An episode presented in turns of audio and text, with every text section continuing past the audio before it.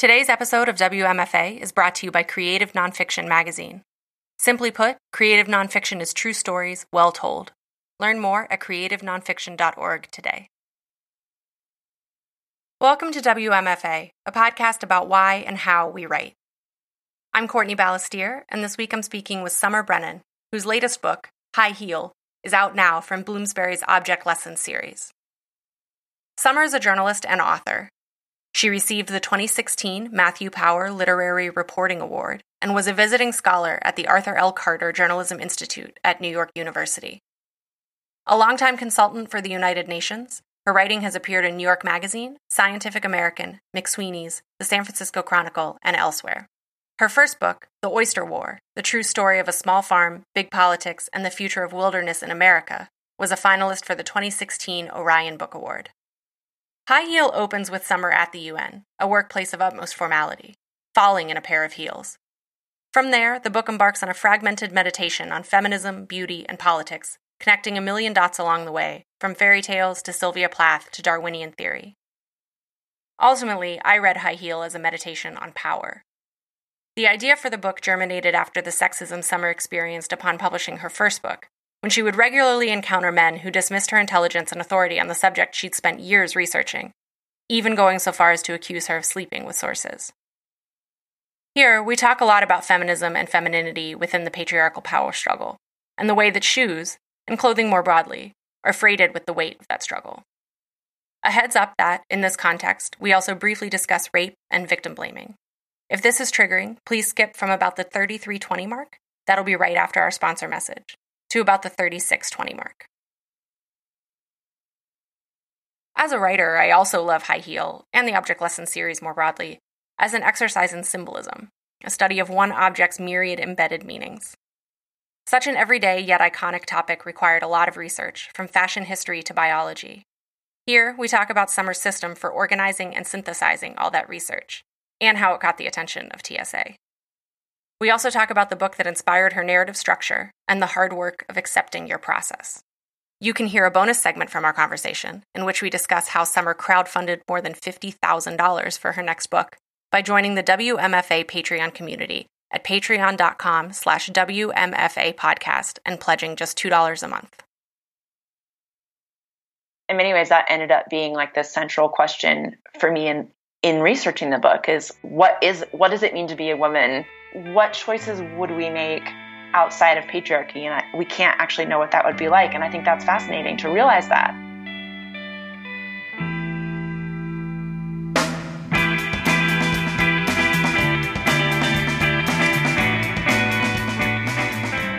One of the things that was so exciting to me as a reader was how many dots you connected. And so I wondered if you could start by just kind of talking about where the idea for the book came from if like one of those dots was an origin point or you know kind of what what started you thinking about this? Yeah sure. I think it seemed just the idea kind of probably doesn't sound pretentious but it sort of like coalesced from a lot of different directions.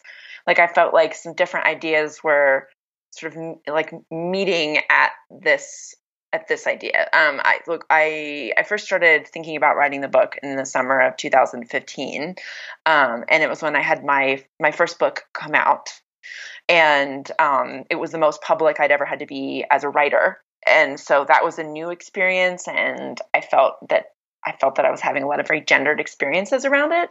Um, but that also at the same time, I was working at the United Nations in this very formal work environment, and I was reading a lot of Helen Oyeyemi, mm-hmm. actually. Love um, you know, love her. And um, she deals so much with fairy tales and reinterpreting fairy tales. And so fairy tales were on my mind, and these like sort of folk tales and the kind of dark understories to them.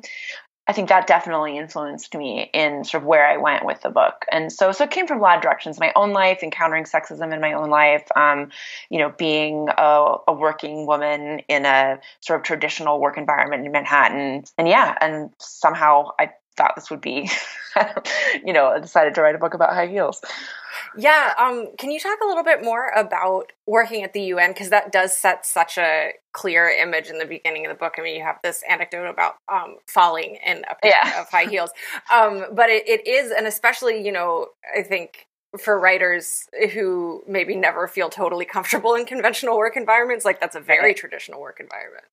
Oh yeah, I mean, in many ways, it, it's it's rare to find one that's as formal as that. I think nowadays. I mean, I used to joke sometimes it's a little like slice of the 1950s. Yeah. Um, before they renovated the building, which they did in the last you know decade, but uh, prior to that, that you know, it was still very. Uh, there was like ashtrays built into the bathrooms because it was like from the 50s. Um, but I think you know the work the workplace is changing a lot for everybody and more people are dressing more casually and so these things are these things are changing and so it it makes the particulars of like the gendered landscape of of work clothing changes as well but um, but for me i spent you know um, nearly a decade in this environment and um, sort of an easy shorthand for many women that worked there or you know came there for work uh, was to wear high heels mm-hmm. Mm-hmm.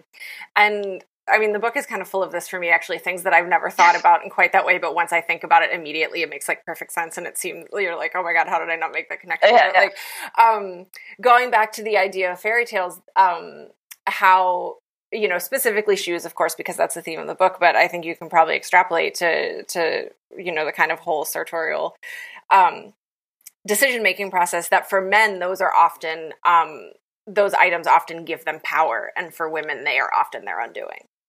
Absolutely. Yeah. I mean, that's, that's so interesting. I think, you know, in like the modern, um, sort of like discourse about clothes. I think that women are often given messages about clothes being empowering. I think that that's actually almost disproportionately like stated explicitly for women. Mm-hmm. But uh, traditionally, especially with fairy tales, yeah, it's um, you, the the idea of taking on power through clothes, whether it's a magic cloak or I mean, Little Red Riding Hood's hood really doesn't do very much mm-hmm. in the story. You know, um, it doesn't actually have any magical properties, but um, clothing that helps you is more likely to be had by like a man or a boy in a fairy tale. Um, whereas for for girls and women, it's much different. You know, we have like the red shoes in um, the Hans Christian Andersen story. You know, which are sort of like these demonic shoes that cause her all kinds of problems. And um, I mean, and even Cinderella's shoes aren't really that innocent. Right. I mean, they, they, you know, they do connect her to like a change of social status, but but at least in the older stories, you know, some violence usually befalls her her stepsisters and you know that's explained because they're evil or they're jealous or they're bad in some way but you know there still is like mutilation involved you know.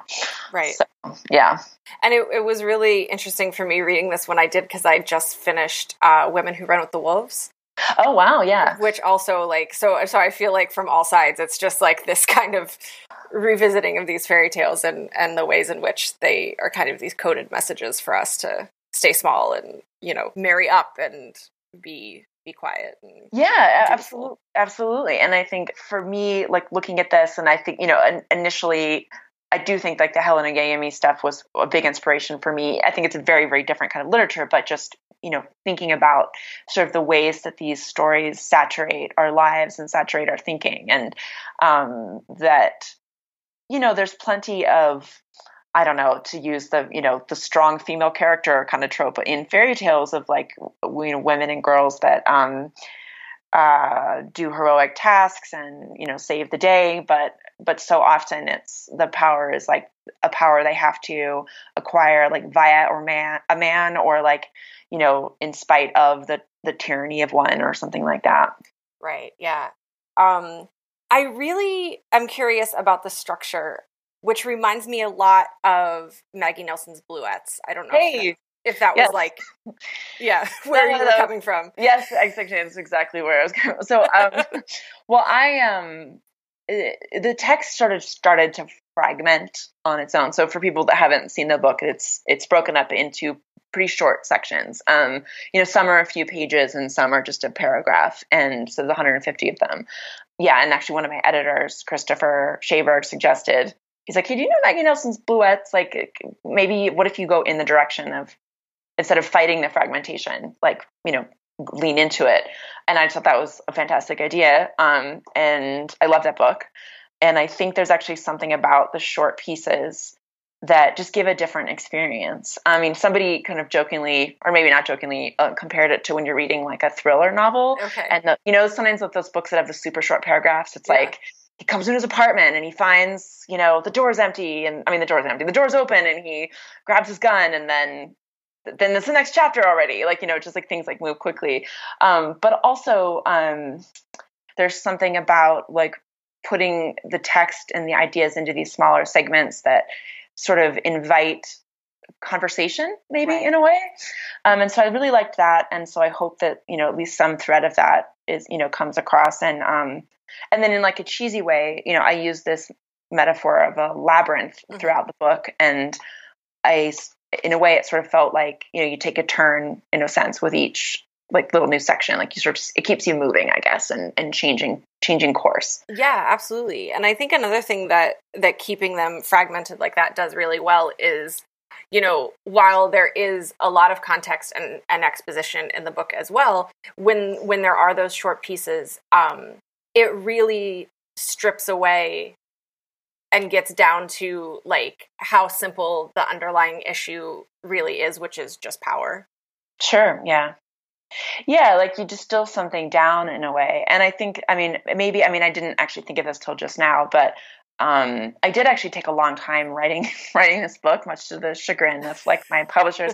Um, no, they were great, but you know how it is. Um, but um, so there was quite a lot of like distilling that happened, and and in a way, I mean, it's I don't know. I like these these stories that I reference, you know, frequently. Of course, the book has more in it than you know fairy tales and folk tales and myths, but there is something about these, like, you know, I don't know, the truth of a, of a story like that that has been like um, boiled down to its core elements and like retold in different ways in different places. Right.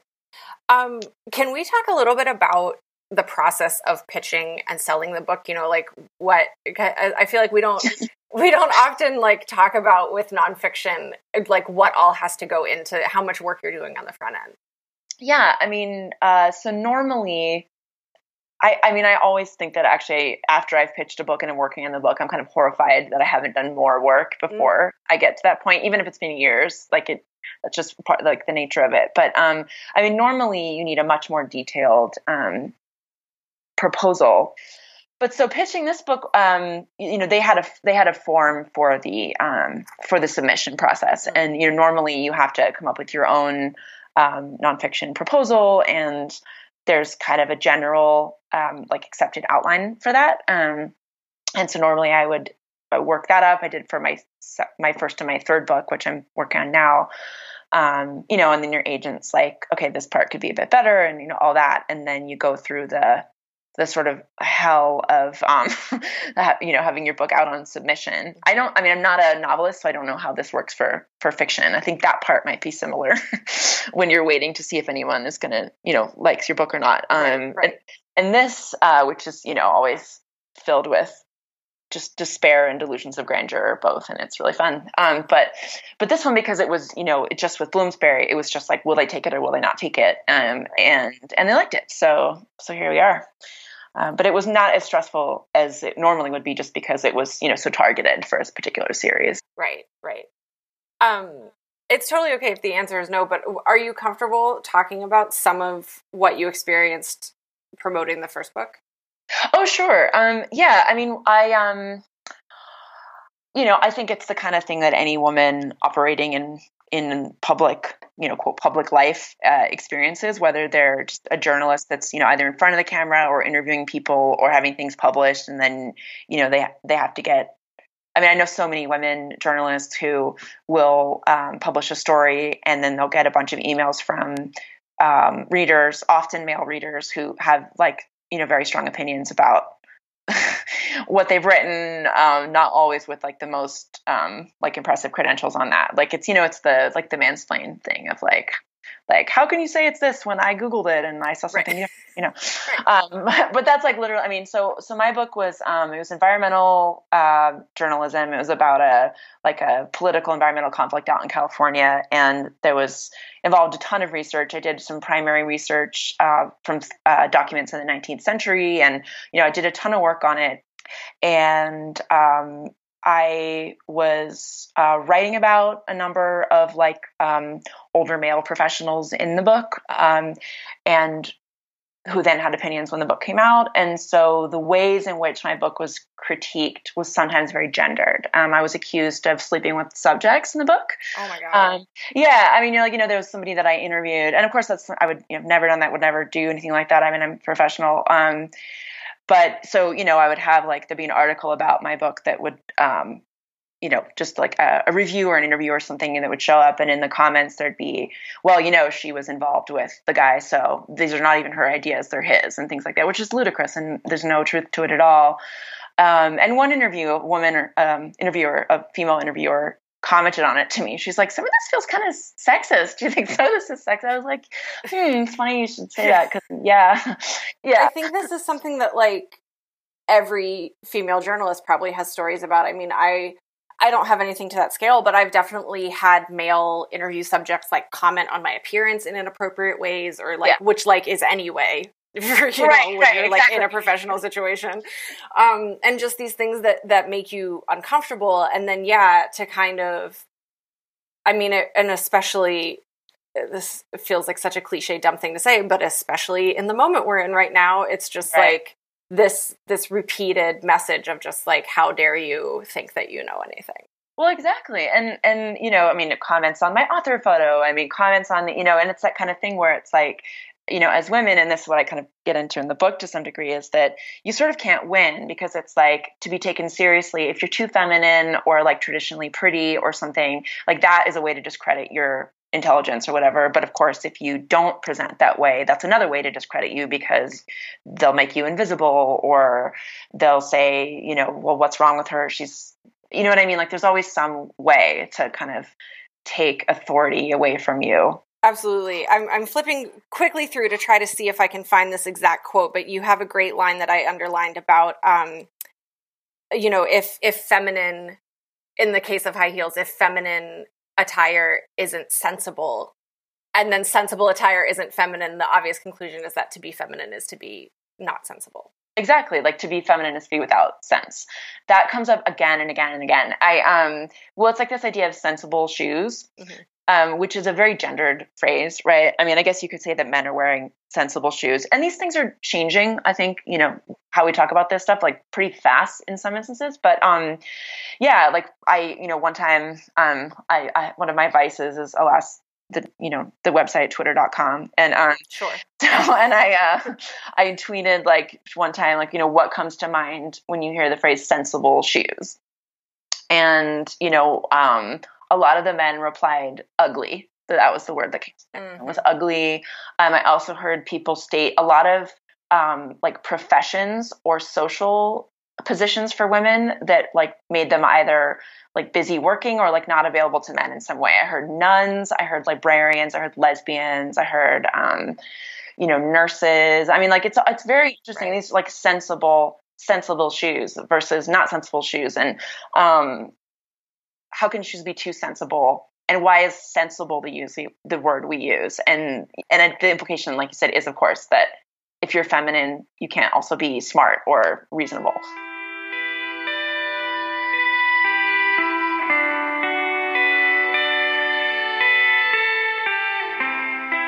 Have some really uh, powerful kind of case studies in the book about one is you know probably very familiar to people hillary clinton and how and i remember this as this was happening you know like the the like endless media cycles that were devoted to like what she was wearing and what she looked like and whether she was smiling enough which isn't even part of our conversation. Right. just like yeah. But what i really what really really struck me um maybe partially because this was news to me was the graduate student who was who had accused her advisor of sexual harassment. Oh yes, and actually, since I wrote about her, she had an amazing memoir that just came out. It's Eva Hagberg Fisher, and the memoir is How to Be Loved, and it's a great book. Oh, so I want to like plug that. Um, yeah. So yeah, I first knew uh, came to know about her because of this article she wrote for the New York Times, and she um, had to uh, make a complaint because she was being sexually harassed by um, someone at her university. And um, in the book, where uh, she's starting out this difficult year, and of course, you know, the things she had to go through just to complain about this was were insane. I mean, and totally irrelevant to whether or not a particular person had sexually harassed her. They asked her, and this was in her article, so I feel like I can say, but um, you know, they asked her things like how quickly she slept with her husband when they first met, um, you know, the ages of former romantic partners, like as if this had anything to do with it, as if like because she dated someone older at one point, that meant that like all sexual attention from older men, including a professor, would like be welcome or something. Right. I mean, like the the the, the um, the logical conclusion of these things are are not logical. And so at the start of this, she bought herself a pair of um, ankle boots, and she found that she couldn't wear them for anything related to this because they were like too sexy. I mean, she found that to be taken most seriously, she should wear she shouldn't wear her hair down and she shouldn't be photographed sitting down or at her own house um, I mean, all these different things that end up like telegraphing something about what kind of a person she is, which is ridiculous. And but yeah, that she's trying to do something, and and it kind of goes against a lot of the popular narratives that women can empower themselves by making these like choices about their personal appearance. Right. I think, which is like a, a a thing that can be heard commonly that it's like, well, I'm choosing whatever it is, you know, the lipstick or jeans or a tight dress or sneakers or high heels because they make me feel empowered. And I think so much of the narrative is that if you feel empowered, you are empowered. Mm-hmm. And I think this is just an instance of finding out that that's actually not true. Right. Like a lot of the time. Yeah, which which really um again plays back into from a narrative point of view very nicely to the to the labyrinth idea because it, it is sure. just this series of turns that gets you nowhere Right, and you think you're you think you're on solid ground when you're not. You think you're heading in the right direction, or like you're told that this choice like this choice looks like it will be the right choice, and then because everything you know so far has led you to believe that, and then you show up and it turns out that you know that's the wrong choice. How dare you think that that would have been right? And eh, for a book about high heels, it might seem weird that I I keep returning to this image of a labyrinth. I mean, I I sort of justify it in the sense that um, you know our shoes are where we're going in life and where we've been in the world and um, it's sort of like the, the, path that women walk and i found it to be very like not straightforward at all and very confusing. And i think i mean i feel confused as a as a modern feminist mm-hmm. sometimes. Oh, i don't yeah, of course. Right? I mean i don't think there's a clear message and there's all you know constantly debates which i think should be had but about like well is this making me a good feminist or what does it mean if I want to be a bad feminist and identify that? Like, where's the line between being like a bad feminist in like the fun, excusing way that might be positive, um, like the Roxane Gay thing of like, look, it's okay for me to partake of patriarchal culture to a degree because this is my culture, right. if, if, I'm, if I'm aware of it. But you know, when does that tilt into enforcing a harmful system? Right. Well, and and a question that you raise here that um, is super powerful in this context is just like what what is a woman outside of the patriarchal culture like we don't actually know yeah i think in, in many ways that ended up being like the central question for me in in researching the book is what is what does it mean to be a woman? Well i mean in even a broader sense of like who decides who gets to be a woman and who doesn't. And um but but also just yeah what what choices would we make outside of patriarchy? And I, we can't actually know what that would be like. And i think that's fascinating to realize that that um yeah i'm not advocating for that somebody should make decisions for women but you know we you make decisions from wherever you are based on whatever you can see from your vantage point and if it's obscured by um, by discrimination and oppression and of course you know compounded I mean, for women, but also compounded if you are, you know, not a white woman or you are not a cis woman or if you're, you know, disabled or whatever. So, yeah. Let's talk about the research process, because um, it, it really is just like, the, and and there were so many touch points that like I just personally was also very into. So like, I don't know, it was like whenever you would talk about like Rebecca Solnit and Margaret Atwood and Virginia Woolf, like all in the same place, I'm just like, great, okay, give me more of that forever. Um, yeah. But, but, like, how you know, I imagine that that at one point this was all just a huge jumble of information. So like, how did you start going from one? How did how did you take all those steps and and get from one piece of research to the next? Process wise, um, I kind of have like fallen into like a mode that's my mode of working and I just read a ton and I take obsessive notes by hand. Mm-hmm. Um and you know, and you, like one book always leads to like at least five to ten other books that you want to read. Right. Like either because the book cites those books, or you're like, oh, I never thought about this in terms of like a you know a Darwinian mate selection issue. Mm-hmm. What can I read about that, and who you know, and all that kind of stuff. Um, so um, I take a gajillion notes by hand um, in notebooks, and then I don't know if this is what meant, but you know, no, and this then is exactly what I meant. I yeah. I recently like switched to this on the recommendation of a friend, like having a reading journal instead of just taking like marginal notes, and and I, yeah. I really like it. Yeah, I I actually started doing that too. Um, I think. I, I, I think to be, sound really old world about it, um, in like the 19th century or early 20th century they called them common books mm. i think mm.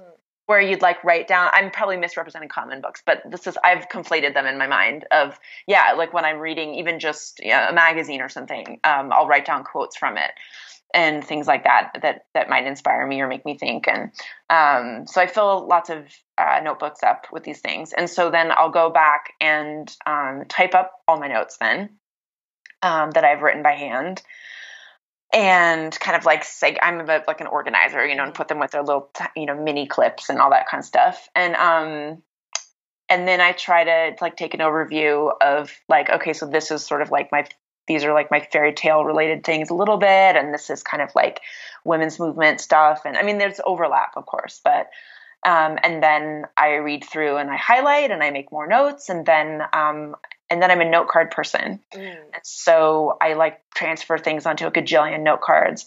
Um, and when I was writing High Heel, it took me a really long time to figure out how I wanted to put it together.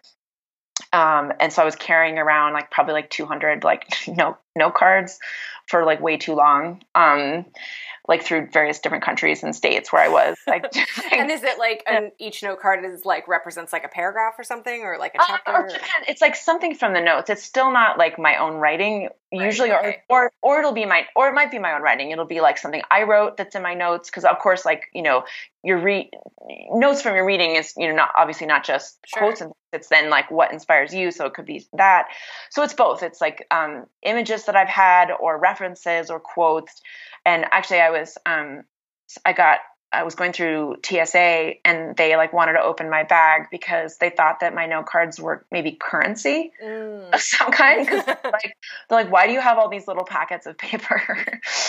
and I was like, like, oh, trust me, that's worthless. yeah, and I'm like, no, no, no, exactly. I'm like, this is worth no dollars. Like, don't worry. Um, cause but this guy was just like, he laughed. He was like, why do you? And I think he even asked me like, why do you do this? And I was like, I don't even know. Um, well, I think that like for me, because because I, I do a lot of the same things that you're talking about. Yeah. And I think for me, what happens is like I I so crave a tactile step in the process. Yeah, yeah. Yeah, I mean, I think I'm a visual person too. Mm-hmm. Um, and so I move them around like puzzle pieces. And so then I like take over my floor. I mean, in, if I do this for an article or something, or somehow there aren't as many, I think the more I do this, like the more note cards I end up with. And so I'm going to end up having to like rent like a gymnasium to like plot in my books, but um so you know, and then I put them out on the floor and just kind of like see what I have and try to like arrange them into something resembling um some kind of a narrative. I mean, it's interesting. I mean, I did this with my first book and I'm doing it with my third book as well, and they they're not nearly as fragmented. And mm. so I think um, it might be something about the material. So I don't always write in like little tiny chunks. Um, but I realize now, just talking about the note cards, that the book might have seemed like it retained its note cardness, but actually it it it had to be like written cohesively and then sort of broken apart again.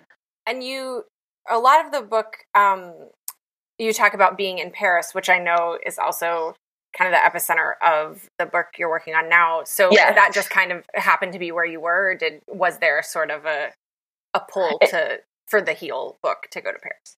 Um, the Heel book was definitely influenced by being in Paris, but it was just happen. It was just happenstance that um, that basically, had I been more on deadline, I would not have written the book in Paris. I would have written it before I got to Paris, um, and not have been like lugging my insane Borgesian note cards around with me. Um, but um, no, I think it was. I mean, I think all books are influenced by place. Mm-hmm but I think it ended up ended up being an interesting place to write this book. I mean, even just from a straight up fashion history perspective, which the book is not, you know, a traditional fashion history at all. Um, which I hope I'm worried that people that are expecting that are going to be like pretty disappointed because they're like, "Why am I reading about Sylvia Plath? I hate you." Like, right. what's happening? but I'm sure that book exists already. It does exist. There's several wonderful books and that already t- talk about this in in very smart, in depth ways that are still fashion history. Yeah. You know, with doing what I did, but um so there's there's so there's that that I think was an interesting way of thinking about it. But also I think um, since the book deals so much with um, with sexism and you know women's role in public life, it was sometimes it helps you to think about that when you kind of look at it from a different angle or in a different setting. I think that sexism and misogyny and patriarchy operate differently in France than they do in the United States, mm-hmm. um, in maybe subtle ways. I mean, it's not super different. It's still like you know a Western, whatever country, but um, it was it was different in a subtle enough way that made me, I think, think think about how sexism in the U.S. is differently, and just you know the fact that um, that these expectations of women are kind of like evolving and manifesting in these like sort of different uneven patterns, like in different places. Right.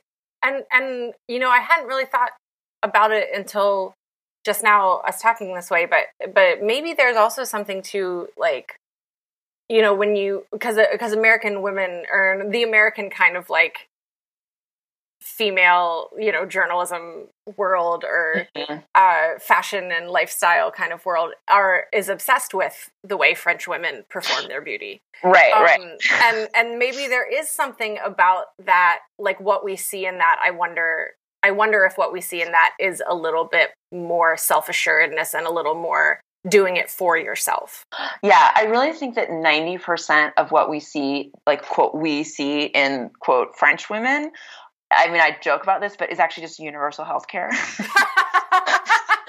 I love that. Yeah. No, I mean it. I mean, yeah. you know, no, what for sure. Like how to get skin like a French girl. It's like be less stressed out. You have free health care. It's really good. Like your prescriptions are really cheap. You don't have to spend money on it. Like, I mean, honestly, I, I really do think it's like 90% of like the French beauty se- beauty secret, even specifically, is just universal health care. Um, so consider that America. But um, yeah, I mean that is kind of an obsession, and uh, you know, I'm not gonna lie, it's a very stylish place, Paris. For sure. Um, oh yeah that's real, obviously, but um, it, it's it's different. Yeah, se- sexism manifests different in differently in France, and um, I'm not an expert on that. There are experts on those things, and but just from my own experience, I've I've said before, and maybe this doesn't even make logical sense, but I feel like it's more sexist but less misogynist. Interesting, in a way, and I wonder if that is because there's still, I think, a stronger like prescribed feminine role in many instances. Mm so maybe because there's still some more old fashioned ideas around those sorts of things that women are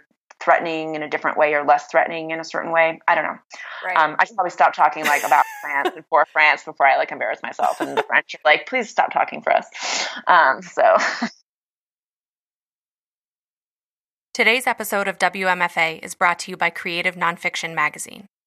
For nearly 25 years, creative nonfiction has been fuel for nonfiction writers and storytellers publishing a lively blend of exceptional long and short form nonfiction narratives and interviews, as well as columns that examine the craft, style, trends, and ethics of writing true stories well told.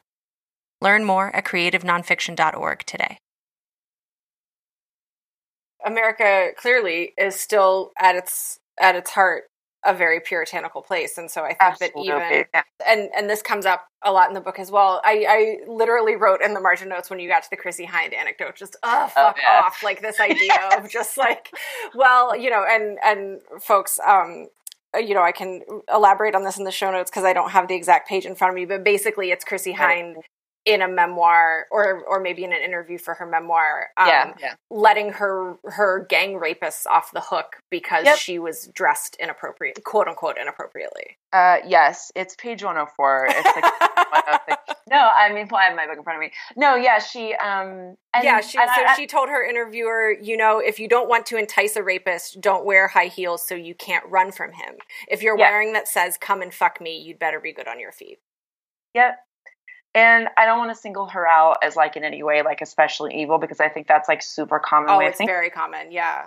yeah, and so this is not like me going after Chrissie Hynde or anything, but it's just it was just oh you know one instance to illustrate this very commonly held idea among women and men. Mm-hmm. You know, people that have been the victims of assault and people who haven't. That yeah, that it's your fault you know that that you weren't careful enough that that it that you can actually be your shoes fault and that somehow it's just not even logical i mean it's like so i should always wear running shoes so that i can run away from a rapist like right. no matter what because you know rapists are I mean, it sounds paranoid to say rapists are everywhere, but what I mean is women are raped in all settings. They're raped in hospitals, they're raped at work, they're raped at home, they're raped, you know, at restaurants and bars and shopping centers and malls and in woods. And I mean, you know, it can happen on public transport. I mean, there's nowhere I'm pretty sure that I, I, can't think of. I mean, hopefully no women have been raped in space yet, but honestly, I don't know. So right, right.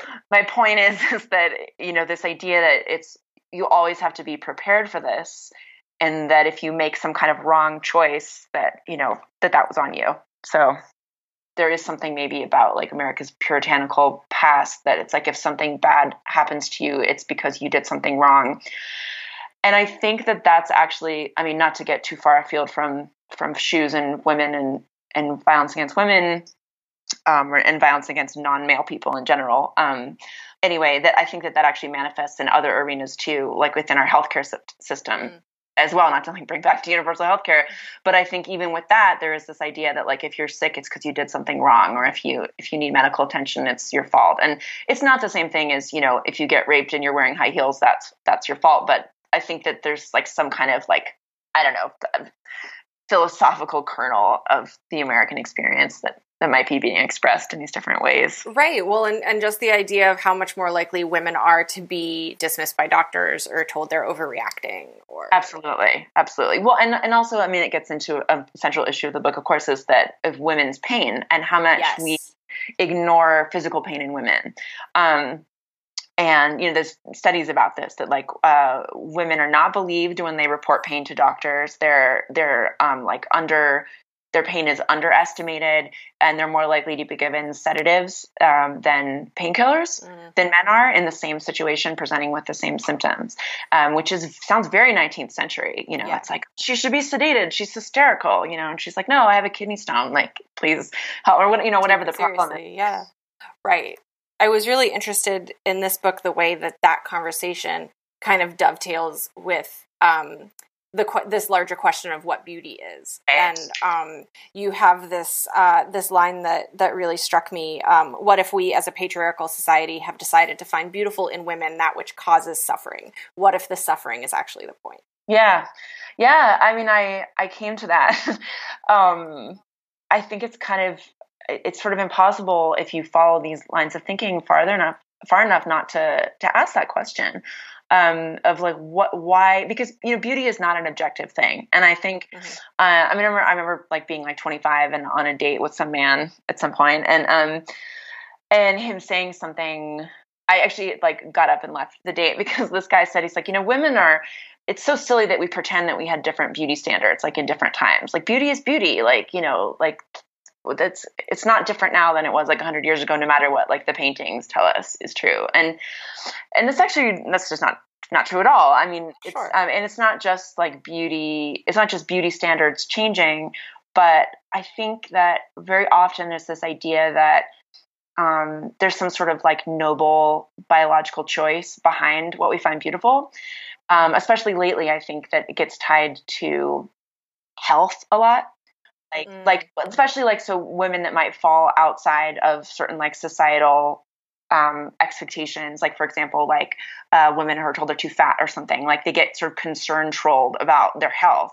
And it's like you don't know anything about my health. Like this is it's that's not what it is. It's it's very much like a corrective trolling to be like you're not obedient enough in my mind. So, you know, for whatever, like you're not following the rules according to me. So I'm going to give you a hard time, but like people pretend it's about health anyway. Um, but like, what the hell is it? Like, what is beauty actually? And right. I think like the question of what is beauty on like a grand philosophical scale is a, is a different question than like, why do I want to go home with this woman at the bar instead of this other woman at the bar? Right. Um, but at the same time, um, that larger philosophical question of beauty gets sort of like tacked on to the small, like, do I want to you know get busy with you or not question. Right. And so like yeah it's it's weird. And so you think about what what is beauty and what purpose is it serving? And i'm you know one of the arguments that's made for high heels um, is that they are super normal stimuli and that's like something in the animal kingdom that you know is really exciting for an animal because it's an exaggerated version of something they would normally experience. Um, and so like you know an example in nature might be uh, there's birds that like to sit on these like pale blue speckled eggs. And so if you give them really bright blue eggs with big black dots on them, they're like, wow, these are like the best eggs I've ever seen. I'm going to sit on these, mm-hmm. even though they're not real and they ignore their real eggs.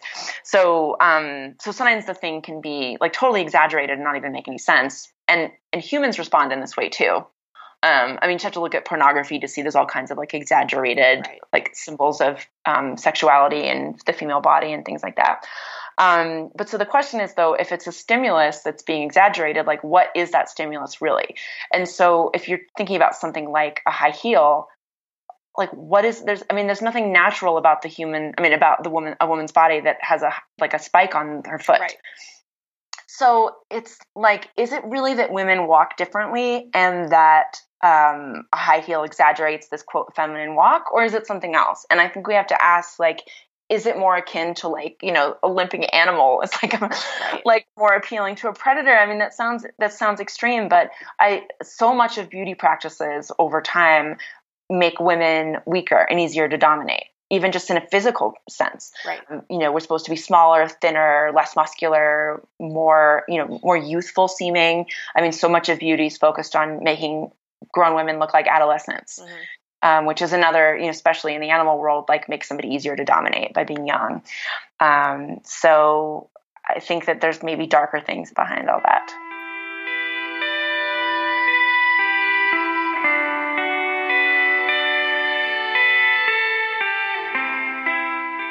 Right. And well, and and I was really struck by just a thing you say um, in the beginning because I am also tall. I'm six feet tall, and oh, the yeah. way and the way that you talk about um, men informing you of your own height defensively, as if you if as if it were an argument that you started. So yeah. like it's not the height. no, because the height is upsetting. It's it's challenging. Yeah. Yeah. Right. Um, you know, I'm I'm not even like that tall. I'm five nine, but apparently that's tall enough, like, you know, to elicit this response. And I also often wear shoes that have like a a couple inches of a heel on them.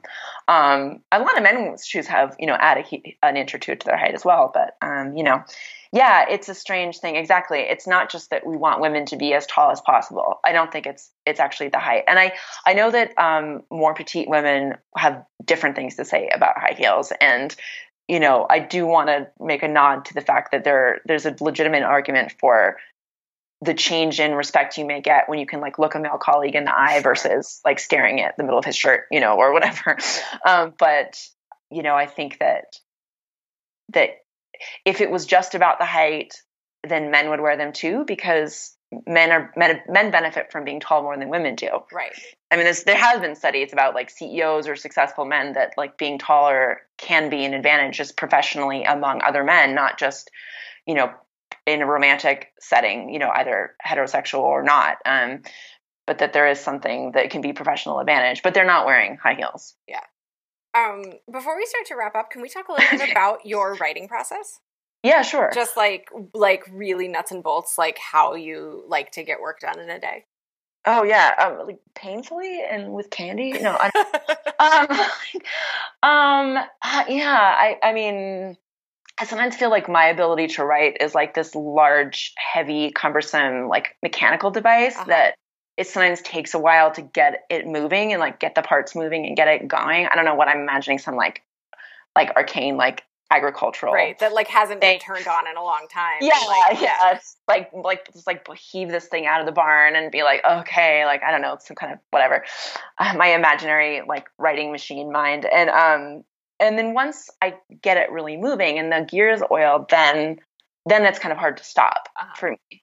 So I think um, with the writing, I have to do all kinds of crazy prep work to get there. And um, I mean, I don't know. Like, I, I think that it's you can kind of get into a like a groove or a mode uh-huh. that can be hard. I, I, tend to um I try to make myself do a, a crappy rough draft.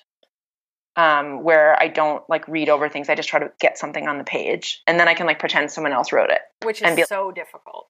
and it's no, it's really hard, and you have to do so many. It's like you know, I, I mean, it's like it's like you sound like an addict in your head. You're just like any excuse, you know, it's just like this time it's gonna be different. I'm just gonna watch like one episode of this television show, or, you know, like whatever, like these weird calculations you do in your mind to like get out of doing it. It's it's totally absurd.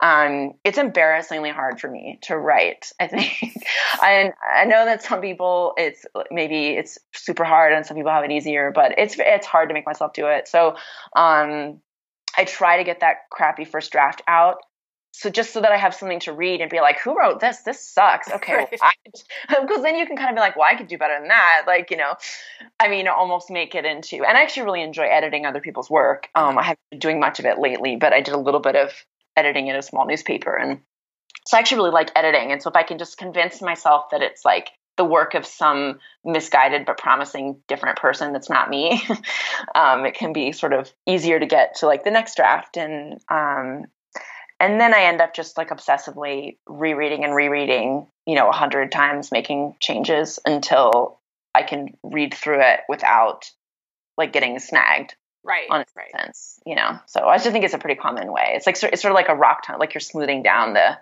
the rough edges of something. Yeah. Yeah. Yeah, so, I might try that kind of like dissociation idea. Just yeah. like, oh, bless her heart. She's going to get there though. Right. I mean, it's, yeah. I mean, I don't literally be like, who wrote this? right, see. right. But you know, there's something, there's, and it's scary to read that draft. I mean, I've, I've got one, sit, I've got a, you know, I've got drafts for, of my next book that are like that right now that it can be scary to dive in. Um, because then you can, you, you find out the state of things. And I actually find there's often pleasant surprises. Yeah. Um, I, I, I think with the, you know, if I can convert anyone that is afraid of doing like a, you know, whatever you want to call it, like a trash draft or a shitty first draft, if people are reticent, is that I'm often surprised how much I can keep, honestly. Mm-hmm. Um, sometimes it's all terrible. And I'm like, okay, but still just like reading through a terrible version of what you're trying to say can also, even just that, even if you keep no sentences whatsoever, it can help like crystallize it in your mind to, to start over. Well, I want to I want to maybe wrap up with um, this question: What does creative satisfaction look like for you right now? Oh gosh, um, right now, I mean, the first thing that came to my mind actually is about what's actually about process more than about like the outcome. Like I might want to say like creative satisfaction is like here's my chapter and it's done and it's great. I'm going to send it to my editor. Um, but I think almost more important is just like the feeling of I'm in a good working mode right now because sometimes it can be so hard to get into that. So it's like I like right now I'm feeling I mean I'm very behind, but I'm fairly satisfied creatively with what I'm doing just because I am focused all day. Like I, I mean right now I'm working like 15 hour days on this book and um which is a lot and not everybody, you know, has the luxury to do that, but um yeah, I think it's just like being able to really focus on it and um, be in a mode where I've done enough work that I that I can move forward. And I don't know, maybe that's like a sideways answer to that, but but I think it, it is just about process and feeling at ease to a at ease in the process and like stimulated by the process. No, I love that. That's like a real a, it's it's similar to like a real goal that I'm trying to achieve uh, right now, which is to just sort of like accept my process, which I find like I have a really hard time doing. Yeah, that's hard. No, I totally agree. I mean, for me, I have to accept like the finickiness of my process, and I can be a little obsessive. Um, I think in my process, and some of that's probably fear, but uh, I know there's people that could, you know, like read five books and not need to take notes that are then like handwritten and then typed up and then highlighted and then turned into note cards. But I'm just not that person, right. you know. And and ex- and honestly, I get m- more work done more efficiently when I just accept that and just like do it. Awesome. Well, that sounds like a great place to wrap up. Thank you so much for taking time today. It was really great talking with you. Thank you. Yeah, I'm running around a bit, so I'm a little bit, you know, a little more frazzled than normal, but it was really fun talking to you. So thank you so much. Today's conversation was edited by Jenny Casas and produced by Courtney Balestier. You'll find links to some of the things we talked about today at WMFApodcast.com. Have a question or an author you'd love to hear on the show? Email me at hello at WMFApodcast.com and find me on Twitter and Instagram at CFBalestier. And writers need feedback. If you're enjoying the show, please take a second to write me a review on iTunes. The WMFA logo was created by Unsold Studio, and our theme music is Jazz Dancer by Double Winter. Find them at doublewinter.bandcamp.com. WMFA is made in Pittsburgh by Courtney Balestier, LLC. All rights reserved.